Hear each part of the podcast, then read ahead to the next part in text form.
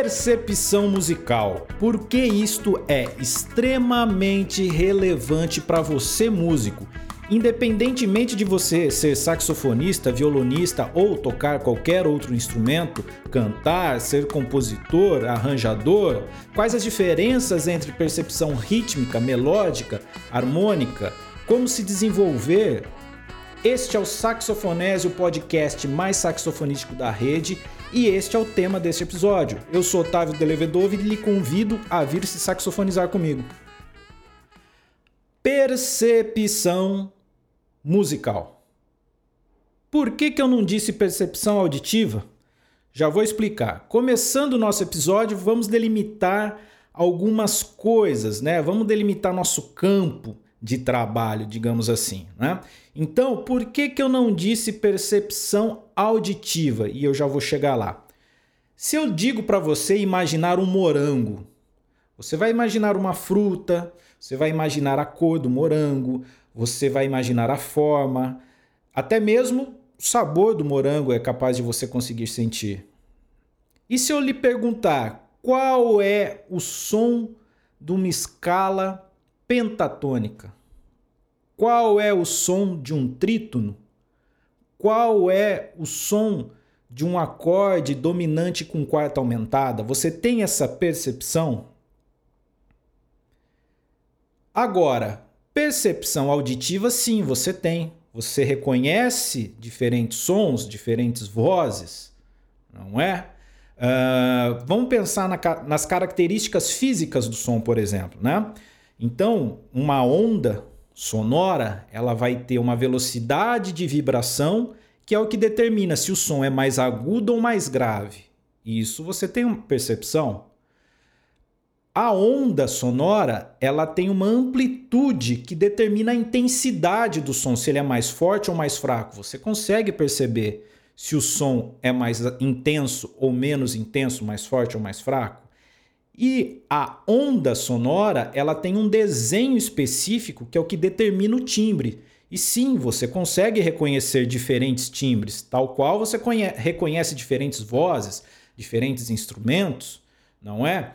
Então, sim, você tem percepção auditiva, desde que você tenha a audição funcionando, o sentido da audição funcionando, você tem percepção auditiva. Já a percepção musical necessita ser desenvolvida. Como eu disse, em relação ao morango, né? É, você vai imaginar a cor, até mesmo sentir o sabor. Agora, e se eu te falo qual é o som da escala menor melódica, você consegue ouvir a escala? Né? Ou você consegue, ao ouvir uma música, identificar quais os diferentes acordes, e eu falo nem em relação à tonalidade, mas, por exemplo, você perceber que aqueles acordes têm uma função tônica, uma função subdominante, uma, é, ou que eles são maiores, menores, dominantes, né? A escala, se o, a escala utilizada foi uma menor harmônica ou foi uma escala menor natural, você tem essas percepções? Isto é percepção musical é um aperfeiçoamento da tua percepção auditiva. Ok? Então vamos lá. É... A, a percepção ela é extremamente relevante, principalmente naquele momento de musicalidade instantânea. E eu vou explicar isso. Eu não estou me referindo à improvisação. Eu estou me referindo a qualquer momento musical onde o, o músico ele não está previamente preparado para aquele momento. Por exemplo, você vai executar uma peça pela primeira vez. Então você pega a partitura né, e vai ler ali as notas. Você, ou seja, você não. A, ali você vai se preparar para algo ou não, por exemplo. Pode ser um momento de uma gravação, você vai entrar em contato só naquele momento e nunca mais vai tocar. Então você não, não tinha uma preparação prévia específica naquela música. Você recebeu a partitura e a está olhando pela primeira vez. A improvisação também é um contexto muito instantâneo, muito específico. Você tem é, músicos tocando, né? Você por vezes você não sabe quais serão os músicos, quais quais músicas serão tocadas, é, ou quantas vezes você vai poder improvisar num determinado tema. Então, mais uma vez, é um momento para o qual você, por mais que se prepare enquanto músico, no sentido de tocar bem um instrumento, ter um, um conhecimento teórico, mas você não se preparou para aquele momento específico. Né? Então, vou pegar uma partitura pela primeira vez. É um exemplo dessa questão da, da, do momento instantâneo musical que eu estou dizendo. Então, um momento para o qual você não está previamente preparado, ensaiado. Nesses momentos, a percepção musical é extremamente importante.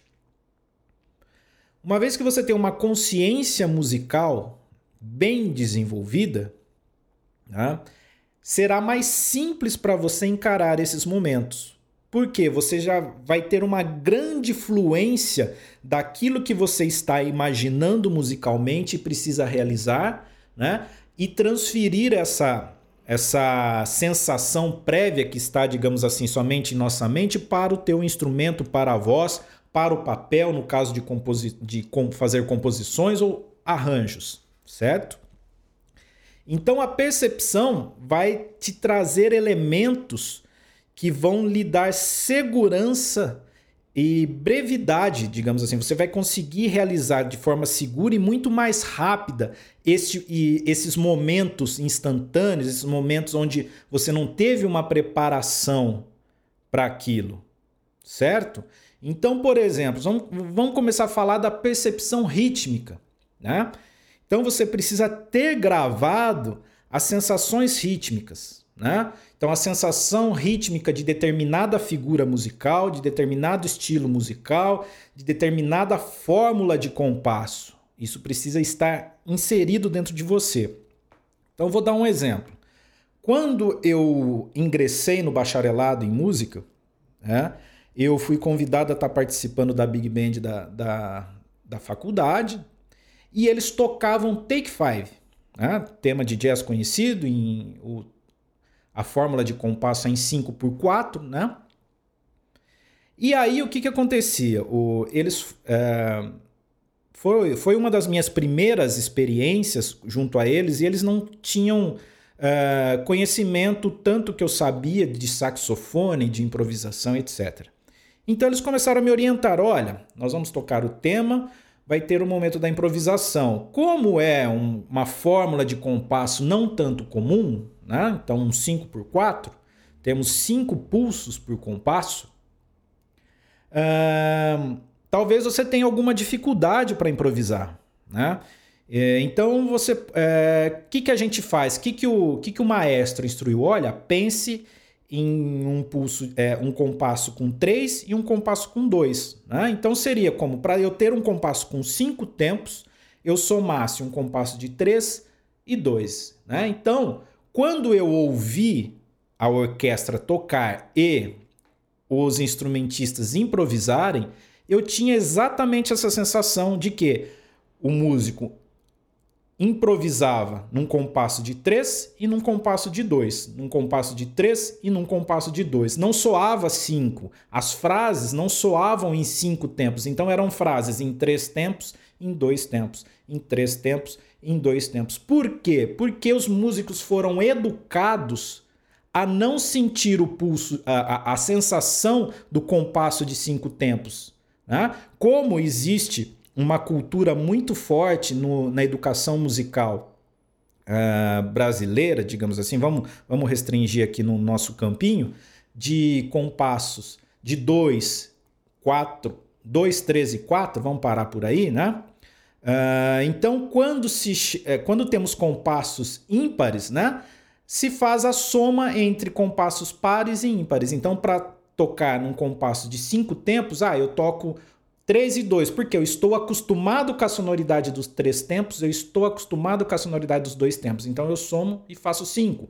Quando é em 7, eu somo a sonoridade de um três tempos com quatro tempos. Né? Então, eu vou ter um compasso de sete tempos. Mas, para quem toca, e isso vai refletir na questão da improvisação, da articulação. certo? Dos ataques, tudo, as frases ficam construídas em quatro e em três, nunca em sete. Então é importante você ter a sensação de figuras rítmicas diversas, de compasso, de fórmulas de compassos diversas e não fazer esse tipo de gambiarra, digamos assim. Então, como desenvolver? Vamos começar a falar como desenvolver. É essencial que você tenha a segurança do pulso e você se livre daquela ideia de tempo forte no 1. Um. Então, 1, 2, 3, 4, 1, 2, 3. Isso cadencia muito a criação musical, assim como a leitura. Você pega uma partitura, como eu disse, você não teve contato com ela, vai ser a primeira vez que você vai pegar essa partitura. Ou você vai gravar algo, então você recebe uma partitura para fazer uma gravação ali, que você não teve tempo de se preparar. Uh, você estar acostumado a, a fórmulas de compasso e a figuras diferentes vai te auxiliar a fazer isso de forma mais rápida. Então, você, se você tiver acostumado com o pulso, não é? Você não vai ter muito problema em tocar notas fora desse tempo forte, como eu disse, do 1, 2. Ah, é no 1, mas a, a nota é na cabeça do 1. Né?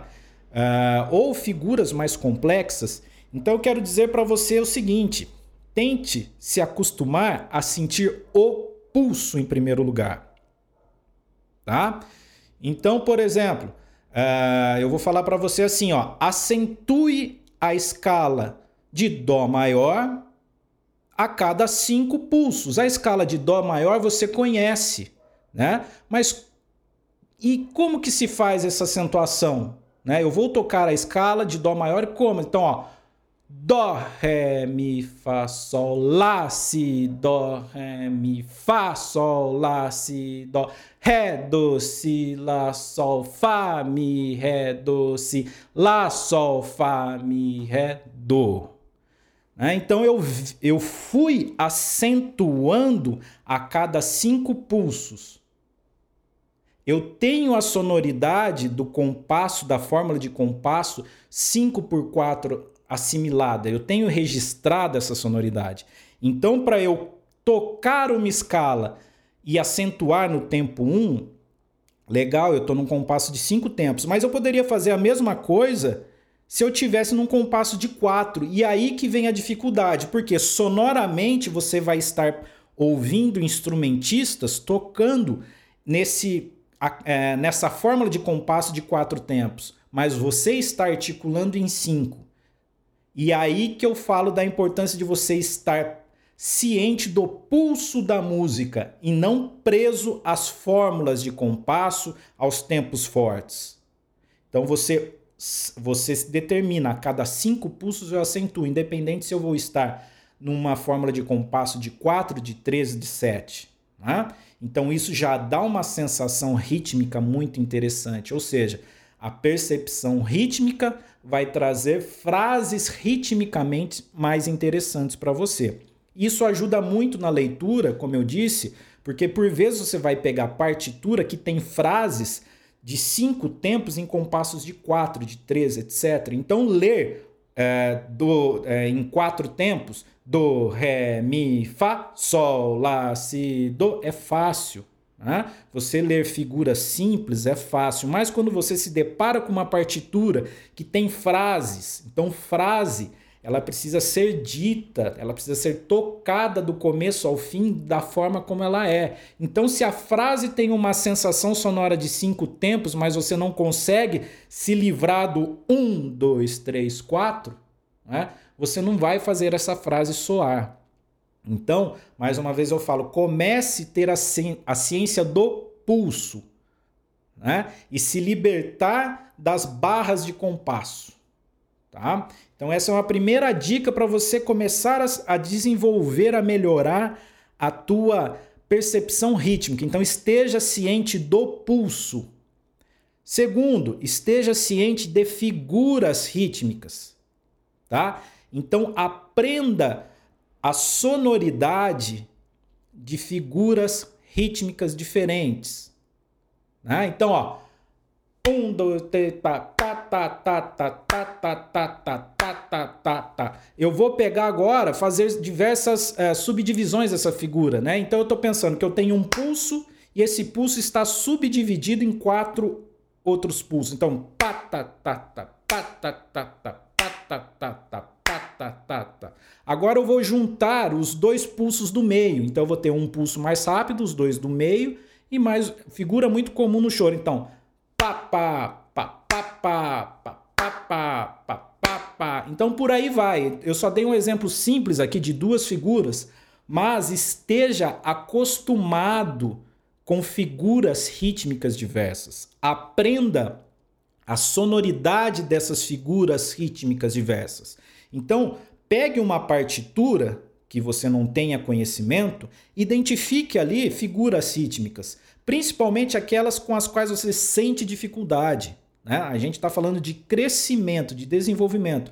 Então não adianta a gente ficar lendo mesmo o livro, não é lendo as mesmas páginas, aprendendo as mesmas escalas. Não, vamos nos focar naquilo que é diferente, daquilo que a gente não tem assimilado ainda. Então, procure figuras rítmicas as quais você tem dificuldade de ler ou de executar e assimile essas figuras.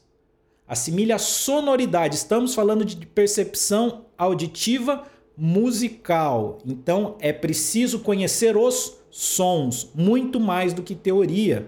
Este é o problema. Ficamos muito, muitos de nós, pela nossa educação musical, presos à teoria. Então, vou, mais um exemplo. Eu tenho um, um amigo de faculdade e um dia ele chegou assim para mim e disse: Otávio, eu conheço todos os modos gregos de todas as escalas, de cima para baixo, da esquerda para a direita, mas eu não sei tocá-los, quanto mais a sonoridade deles. Então, teoricamente, ele tinha todo o conhecimento, mas musicalmente não.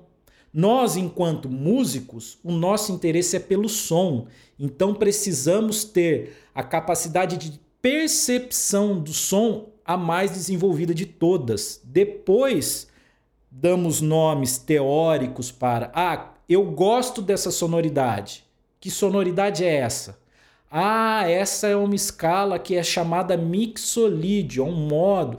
Ah, então essa escala que eu gosto, a qual eu já tenho o som assimilado e eu sei que eu gosto, recebe o nome de mixolídio nós invertemos o processo. Então, primeiro, nós assimilamos as sonoridades e depois nós damos nomes a ela. O que acontece é, conhecemos de teoria, sabemos de escala, lemos figuras, fazemos divisões, sabemos de acordes, mas não sabemos a sonoridade deles. Né? Esse é um erro, é um problema. Então, falei para vocês, primeiro, para desenvolver a percepção rítmica, foquem nos pulsos, comecem a focar nos pulsos e se libertar da, dos tempos fortes, cabeça de tempo, tempo fraco, etc. Foque no pulso, ok? Tenha o pulso bem determinado e saiba trabalhar esse pulso. Segundo, tenha assimilado figuras rítmicas. Então pare, estude ah, qual que é o som dessa figura rítmica, formada por uma semicolcheia, uma colcheia e uma semicolcheia. Qual é o som da figura rítmica formada por semicolcheia, semicolcheia e colcheia? Tá? Então, pegue figuras rítmicas e toque essas figuras, cante essas figuras, solfeje essas figuras e assimile a sonoridade delas. Tá? Então, você vai ou ah, aqui ele ou você vai ouvir alguém tocar algo e você imediatamente vai entender ritmicamente o que está acontecendo.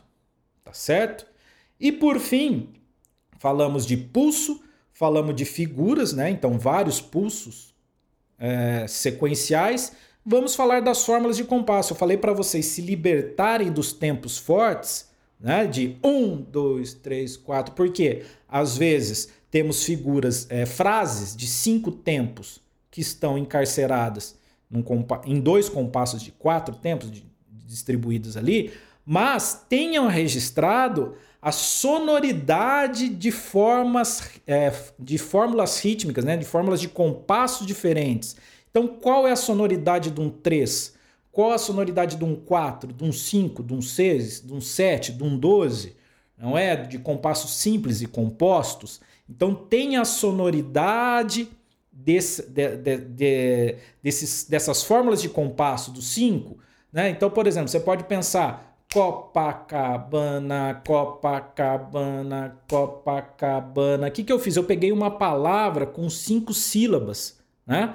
para me guiar num, num desenvolvimento. Então, bolo, bolo, bolo. Então, dois tempos, né? Bolo, bolo. Agora cinco.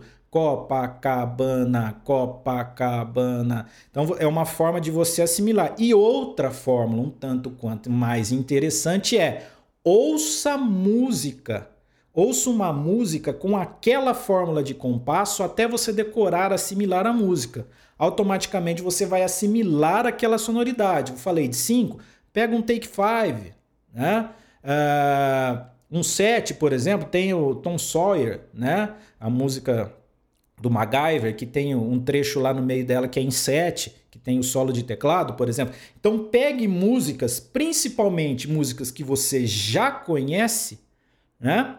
E ouça essas músicas e, e vá gravando a sonoridade daqueles compassos em 2, em 3, em 4, é, 12 por 8, 6 por 8, 5 por 4, 7 por 4, etc. Então pegue músicas ouça e assimile a sonoridade daquilo. Vai te facilitar muito desenvolver a tua percepção musical rítmica, ok?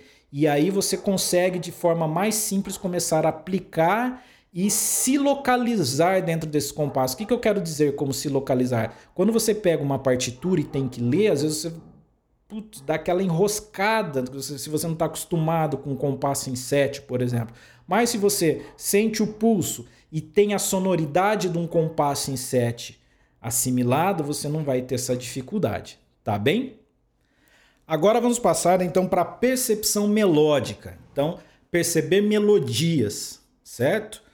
É... Começamos pela questão de intervalos, né? Então, uma melodia é composta por diversas notas de alturas iguais e diferentes, certo? E essa diferença entre essas notas, entre esses intervalos, né, é essencial para que a gente consiga perceber as diferenças musicais né, na, na, construção melódica, por exemplo, para tirar uma música de ouvido, né, ou, ou, por exemplo, você está tocando com um cantor, fazendo um, é, tocando junto ali, e você quer criar frases nos espaços em que o cantor não canta. Então, você tendo uma boa percepção melódica, você vai conseguir captar frases de repente na música e construir, seja repetindo, seja fazendo pequenas variações sobre essa frase, sobre esse contracanto, ou, por exemplo, sei que vocês que se dedicam à questão da improvisação, com certeza já viram duelos, né, de improvisação, onde um improvisador copia o outro, certo? É, como isso? um tem a habilidade de ouvir o outro improvisando e copiar. Então, simplesmente de ouvir, ele consegue identificar a, a linha melódica e fazer igual. Né? Ou fazer pequenas variações né? e desenvolver as ideias musicais ali presentes. Certo? Então, primeiro passo no desenvolvimento da percepção auditiva musical melódica é saber as diferenças entre os intervalos. Se eu estou falando de diferença, eu tenho pelo menos dois elementos. Então vamos lembrar da continha de sub, subtração, diferença. Então, este elemento menos esse, certo? Então, precisamos de dois elementos musicais, duas notas, esta nota e esta nota. Então, a partir disso, nós fazemos comparações né, uh, entre essas sonoridades né? entre esses intervalos, sejam eles mais distantes ou mais próximos, para assimilar a sonoridade específica de cada um. Então, qual é a sonoridade de uma segunda maior, de uma segunda menor, de uma quarta justa, de uma sexta, de uma sétima menor, certo? Então, você vai se focar a começar a assimilar essas sonoridades né? é, específica de cada intervalo. E como fazer isso? Né? Como pegar e desenvolver esses elementos? Você vai pegar e tentar associar os intervalos a músicas que você conhece. Vou dar alguns exemplos aqui, os quais eu uso. Né? Quarta, o hino nacional. Então, ouvir, ouvir. Então, o ouviram aqui, eu passei um pouco, fiz quase uma quarta aumentada cantando. Mas este intervalo dessas duas primeiras notas do hino nacional é uma quarta, certo? Uma sexta maior, né? Qual que é? é Aquarela do Brasil. Né? Uma segunda maior, o som do berimbau, tá certo? Então, o que, que eu estou fazendo? Eu estou pegando sonoridades, melodias específicas que começam com aquele intervalo específico e estou uh, dando nome a eles. Então, o, a terça maior é o Eu Sei Que Vou Te Amar. Então, quando eu tenho dúvida, eu canto Eu Sei Que Vou Te Amar, né? a fim de assimilar aquela sonoridade. Né? Uh, quando é uma quarta, como eu disse, é o hino nacional. Então eu tenho a melodia do hino nacional e eu pego e faço, trago essa, a memória, essa, essa melodia, a fim de que eu identifique a quarta ali, a quarta que está presente ali. Tá certo? Então, uh, cada, eu, uh, cada um tem um exemplo. Talvez as músicas, os meus exemplos musicais não sejam de vocês, mas é interessante que vocês encontrem os seus, procurem. Então, músicas que começam com uma segunda, músicas que começam com uma quinta, uma quarta. Uh, já adianto para vocês que é, músicas com intervalos maiores, como sétimas, já são mais difíceis de você encontrar. Mas então, busque músicas com intervalos que se iniciam com os intervalos específicos aos quais você quer estudar gravar a sonoridade, mais uma vez eu vou falar. O nosso foco hoje, quando falamos de percepção musical, é ter a consciência da sonoridade, ter a sonoridade registrada. Né? Então, qual é o som de uma segunda? Ah, é o som do berimbau. Né? Então, você imagina aquela sonoridade do berimbau, aquelas duas notas, é o som da segunda. Né? Ah, mas um berimbau pode ser desafinado. E, lembra da música berimbau? Né? Lembra da música berimbau? Pronto. Quarta, hino nacional. Ok? Então você está ouvindo isoladamente duas notas, né? E percebendo esse intervalo entre elas. Segundo passo, agora concomitante. Então a gente ouviu notas separadas e registrou aquela sensação a partir de músicas conhecidas. Agora o próximo passo qual é? Uh, notas juntas, certo? Então você vai tocar. Aí é necessário que você tenha um instrumento que seja possível emitir duas notas ao mesmo tempo, para que você emita essas duas notas e sinta essa sonoridade de segundas, de terças, quartas, quintas, sétimas, etc. Né? Você ter registrado qual é a sonoridade do intervalo de terça maior toca tocado concomitantemente, as duas notas. Ah, então você começa com notas simples, né? uma depois da outra, né? melodicamente, depois agora concomitantemente. Então você vai registrar a sonoridade dessas duas notas ao mesmo tempo. Então, como sou uma terça maior? Como... E é meio que sequencial. Só o fato de você ouvir e registrar duas terças né? Então, por exemplo, Dó e Mi, Dó e Mi de forma isolada, quando você juntar as duas, já vai estar tá construído conhecimento de sonoridade ali. Vai ser só um, um, aprimoramento, só um passinho a mais que você vai dar. Né? Escalas. Assimile a sensação das escalas. Toque as escalas uma por uma. Então determina um tom né, para prática. Então, vou praticar tudo em Dó. Então toque Dó maior, assimile a sonoridade da escala de Dó maior. Né? Então uma nota depois da outra. Né?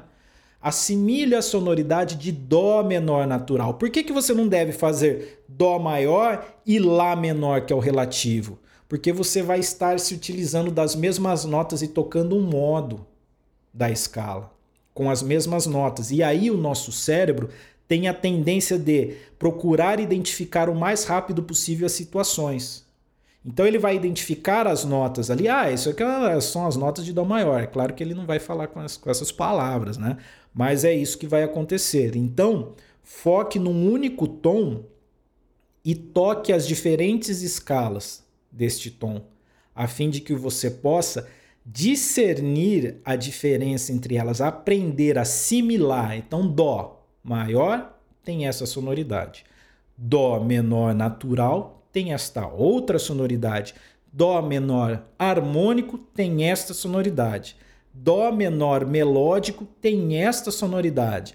Dó dórico, esta. Dó mixolídio, esta. Dó hexafônica, esta. Dó pentatônica, esta. Isso vai ser muito importante também, primeiro, para você identificar situações. Né? Opa, eu ouvi um cara tocando um solo ali, ou uma melodia, tem uma notinha diferente na escala menor. Ah, é a sétima maior, então provavelmente ele usou ali a harmônica ou a melódica, ele não usou a menor natural, certo? Então você consegue identificar no que está tocando as diferentes escalas. Outra coisa, então você vai estar improvisando né? e você pô, tem oito compassos em acorde no mesmo acorde menor, ou quatro, né? Uh, pô, eu quero dar uma sonoridade diferente. Então, uma vez você toca no modo dórico, outra vez você usa menor harmônica, menor melódica, na outra menor natural, né? Mas para fazer isso, por mais teoricamente, você pode fazer. O mais interessante é que você tenha consciência sonora para trazer conscientemente essas expressões musicais de escalas diferentes para o momento musical no qual você está executando, certo?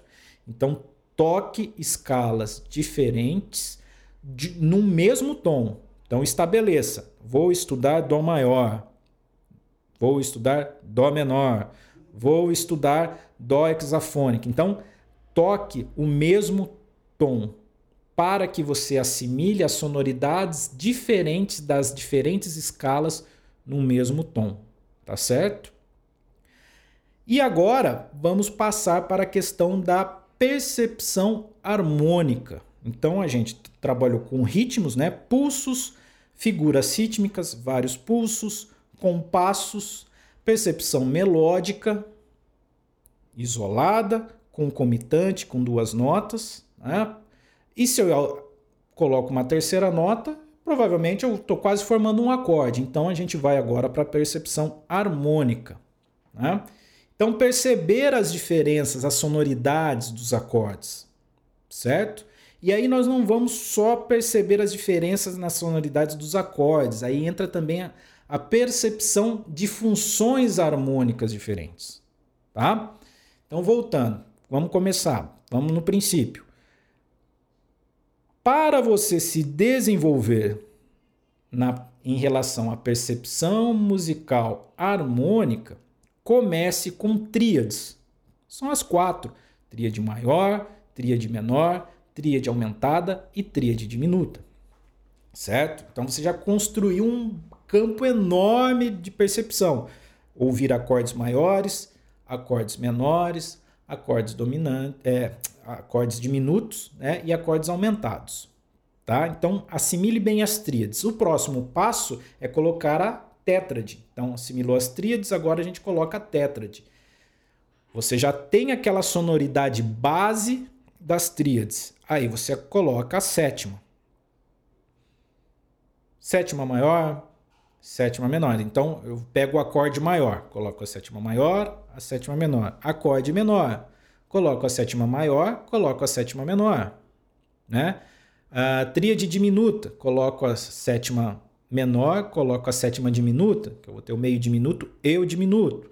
Mesma coisa para acordes aumentados, etc. Então você vai construindo o conhecimento auditivo da sensação sonora de, dos diversos acordes.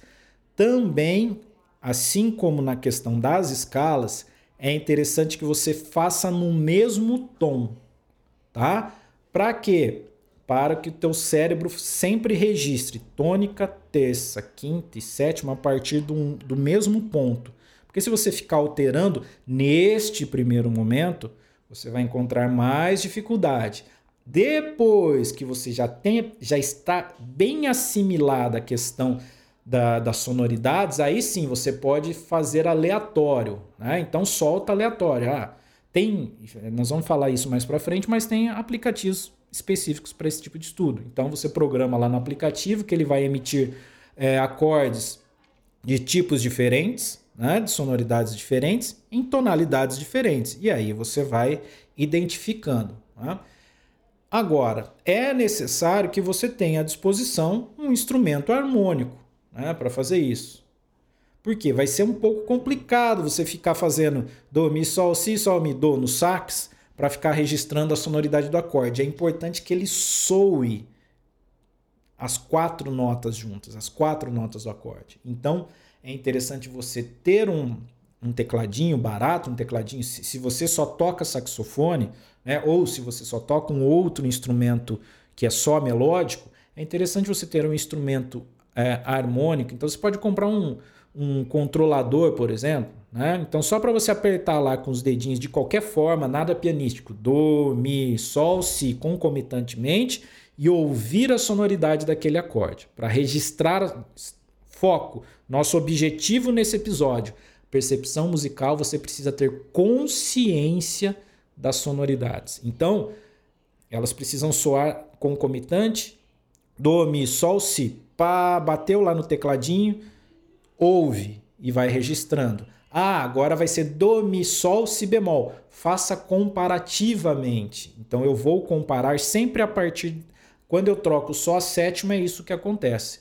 Então aí você vai vai sentindo dó maior com sétima maior e dó menor com sétima menor. Então você só alterou a terça, né? Então sinta, não faça muito, vá passinho por passinho, né? Baby steps. Vai um devagar, não atropele. Né? Gravou, tá legal, percebeu? Adiciona, faça primeiro a comparação com o terceiro acorde, não saia tentando comparar três. Compare o A com o B, o A com C, né? para depois começar a fazer variações. B, C, e aí sim A, B, C. Né? Não saia colocando tudo no mesmo pacote.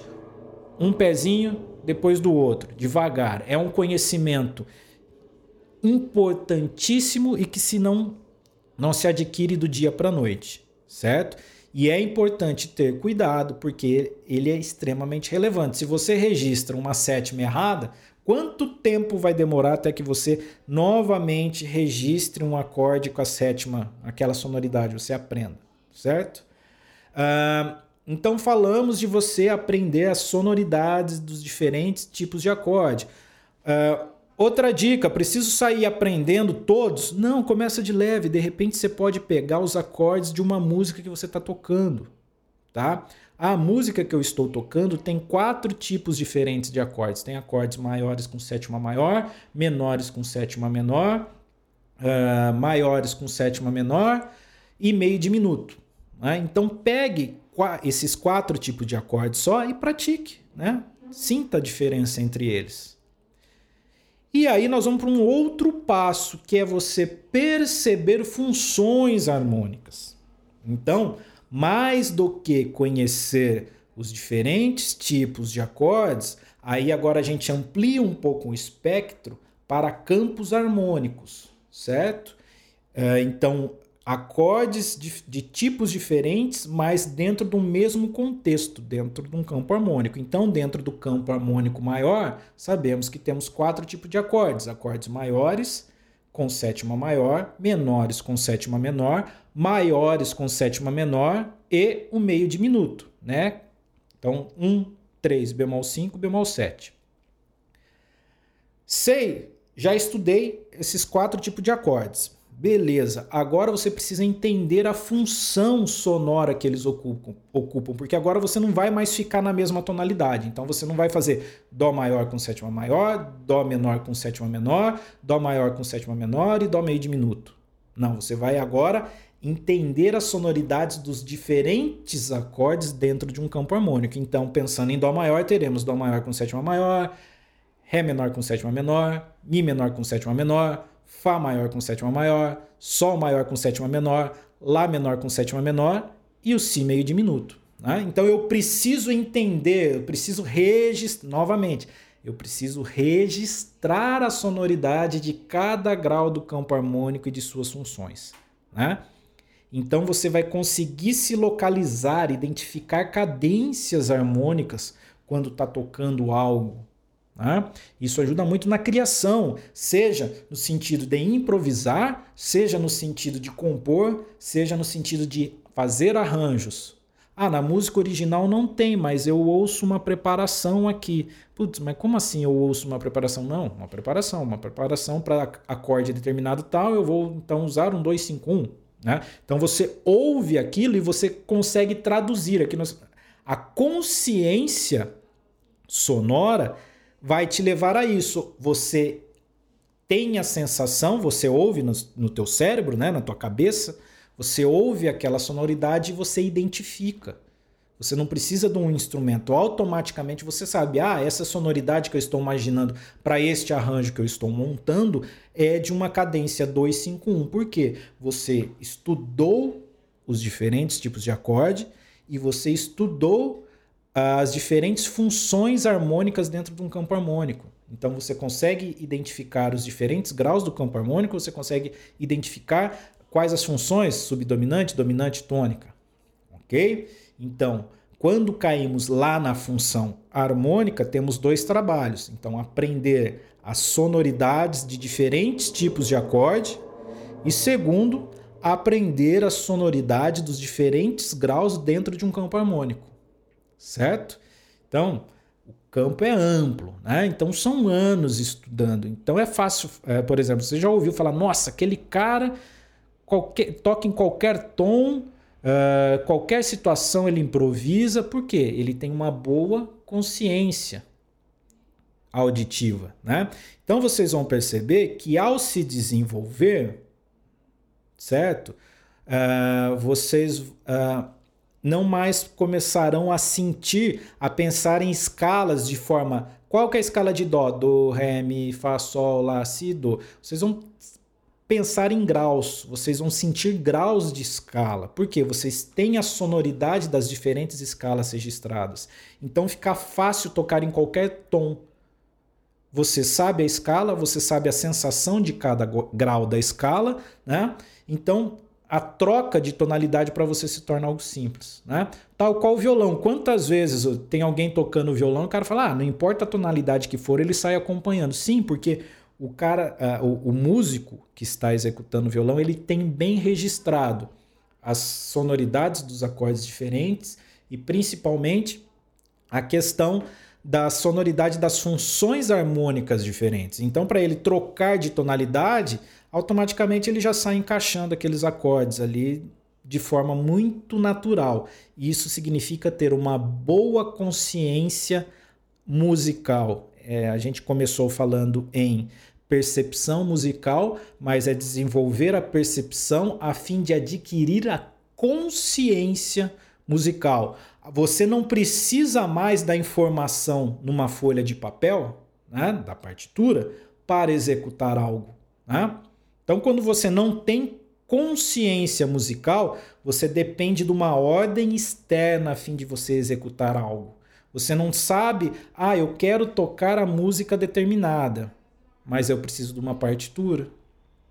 Então, você precisa de um outro instrumento, de um outro suporte musical que vai lhe informar como executar a música. Você não tem essa capacidade de por si só executar. Né? Porque você não, não tem gravada a sensação dos sons. Como estamos. É, nós trabalhamos com música né? sem ter consciência dos sons. Dependemos sempre da, da informação externa que vai nos instruir a qual som executar e como executar, a qual acorde, a qual escala, certo? Então, saber teoria é essencial. Mais importante que saber a teoria é saber o som. E mais importante de tudo, juntar os dois. Não existe melhor ou pior. Conhecimento se soma, não existe conhecimento melhor ou conhecimento pior. O conhecimento empírico dos sons é muito importante. Eu preciso conhecer sobre os sons. Eu preciso saber das sonoridades e ter as sonoridades assimiladas, os pulsos, a percepção rítmica, melódica, harmônica. Né? Só que eu preciso saber quais sons eu estou executando. Não basta eu saber os sons. Eu preciso saber quais sons. Ah, eu tenho uma sonoridade registrada. Daí. Né? E para transmitir essa informação, ô fulano, você vai tocar comigo, eu quero que você faça um som assim. Como um som assim? Né? Então você precisa aliar o conhecimento teórico ao teu conhecimento empírico. Então você tem as sonoridades registradas. O som assim que eu estou imaginando é o acorde maior com sétima maior e décima primeira aumentada. É essa sonoridade que eu quero. Ah, então, ótimo, você passou a impressão sonora que você quer que a harmonia faça. Certo?